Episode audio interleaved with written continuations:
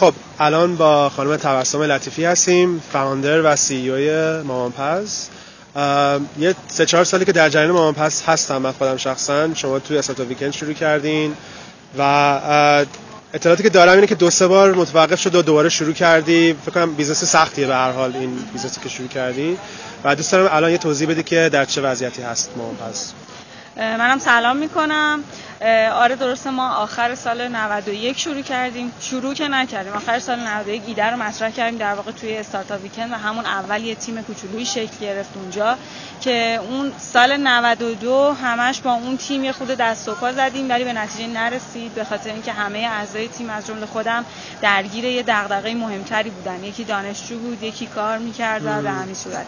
این بودش که به نتیجه نرسید. ولی خب همین یه بار بود که در واقع ما کارمون رو متوقف کردیم. اول سال 93 من دیگه کارهای قبلی همه رو گذاشتم کنار و تمام وقت چسبیدم به مامان پر چرا؟ یعنی به حال خیلی به سختیه یه ذره نمونه تو خارج از ایران نداره. یعنی که مثلا خیلی ببینی اونا چیکار کردن چجوری شروع کردن. یعنی یه ذره تو تاریکی بیشتر رفتی جلو. یکی از ریسکای مهمش همین بود که بیزینس مدلش رو تازه باید خودمون میساختیم و کل محصول رو همش باید فکر می‌کردیم ممکن بود احتیاج باشه چرخش داشته باشیم تو کارمون. آره این قسمتش خیلی سخت بود. ولی من دلم می‌خواست ببینم این کار چی میشه بالاخره تهش. خیلی براش پشن داشتم اون. اون زمان می‌خواستم حتما وارد اون بازیه بشم. و این ریسک رو بکنم. یعنی دلیل اصلیش واقعا این بود.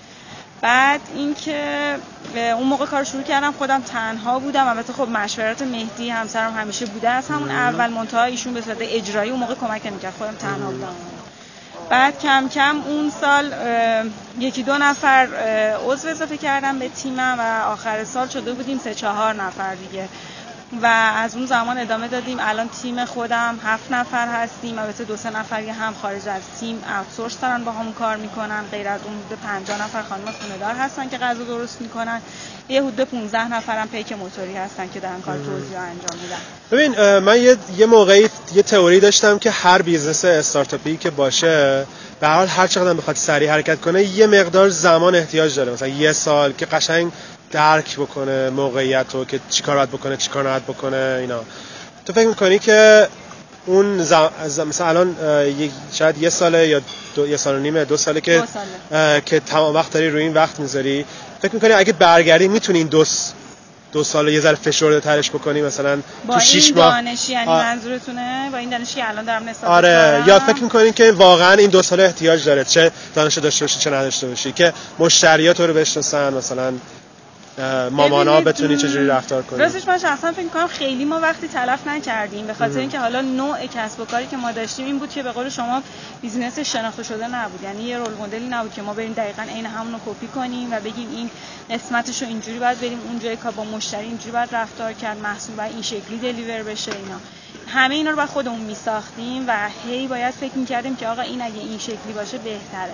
این احتیاج داشت که این دو سال زمانه سپری بشه. ولی خب اگه من همه این دانش رو داشته باشم برگردم میشه دو سال کرد یه سال قاعدتا میشه زمانش کمتر کرد. فکر می‌کنین که برای استارتاپ هایی که می‌خوان شروع کنن و مدل خاصی ندارن خارج از ایران این خوبه یا بده؟ در نه یعنی اگر تو این انتخاب داشتی که از روی چیزی کلون کنی یا تقلید کنی به نظرت استارتاپ بعدی تو؟ ببینید هم خوبیه هم بدیه اینکه مدل خارجی داشته باشه. خب خوبیش اینه که خیلی کارت راحتتر و شفافتره و مثلا اگه نمونه خارجی مثلا مطمئن شدی که پروفیتبل شده بعد از چند سال میگی خب منم بالاخره میشم دیگه. ایران هم یه با مارکت خیلی خوب و بالقوه یه جمعیت تهران خیلی زیاده. آره میشه چرا که نه.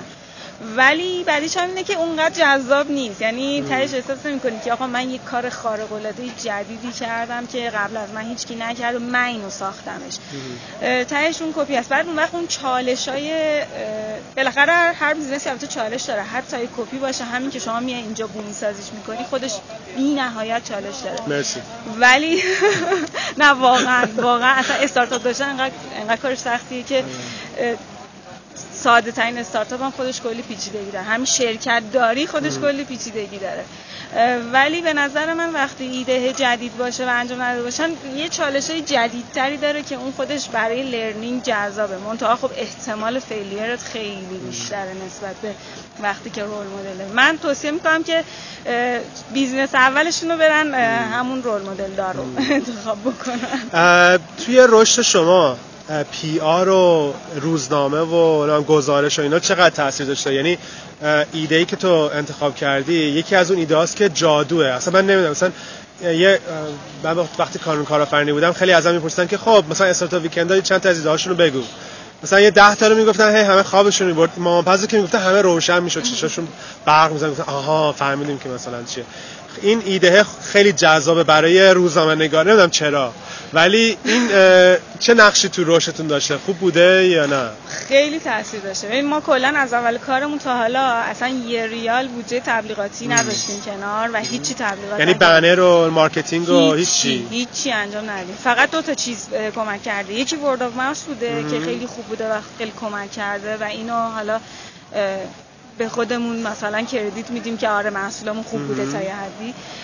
ولی قسمت دیگه هم که خیلی کمک کرده همون PR و رسانه و روزنامه و نمی‌دونم ویدیو و اینا بوده که خیلی جلب توجه کرده خبرنگارا خبرنگارا آره. به خاطر اینکه اولا concept کار بامزه است و مثلا اینکه غذا برای همه جذابه بعد یه چیز قابل درکی برای همه. مثلا یه چیز technology based پیچیده نیست که آدما نفهمن تسکولو که مثلا project management چیه بعد طرف تو یه جمله دو جمله توضیح می‌دادم که خب باشه مرسی من فهمیدم و اصلا نفهمیده چیه. ولی کار ما چون خیلی قابل درکه برای عموم همه خیلی سوال می‌پرسن در موردش. بعد غیر از این قسمت کارآفرینی برای زناش هم خیلی جذابه.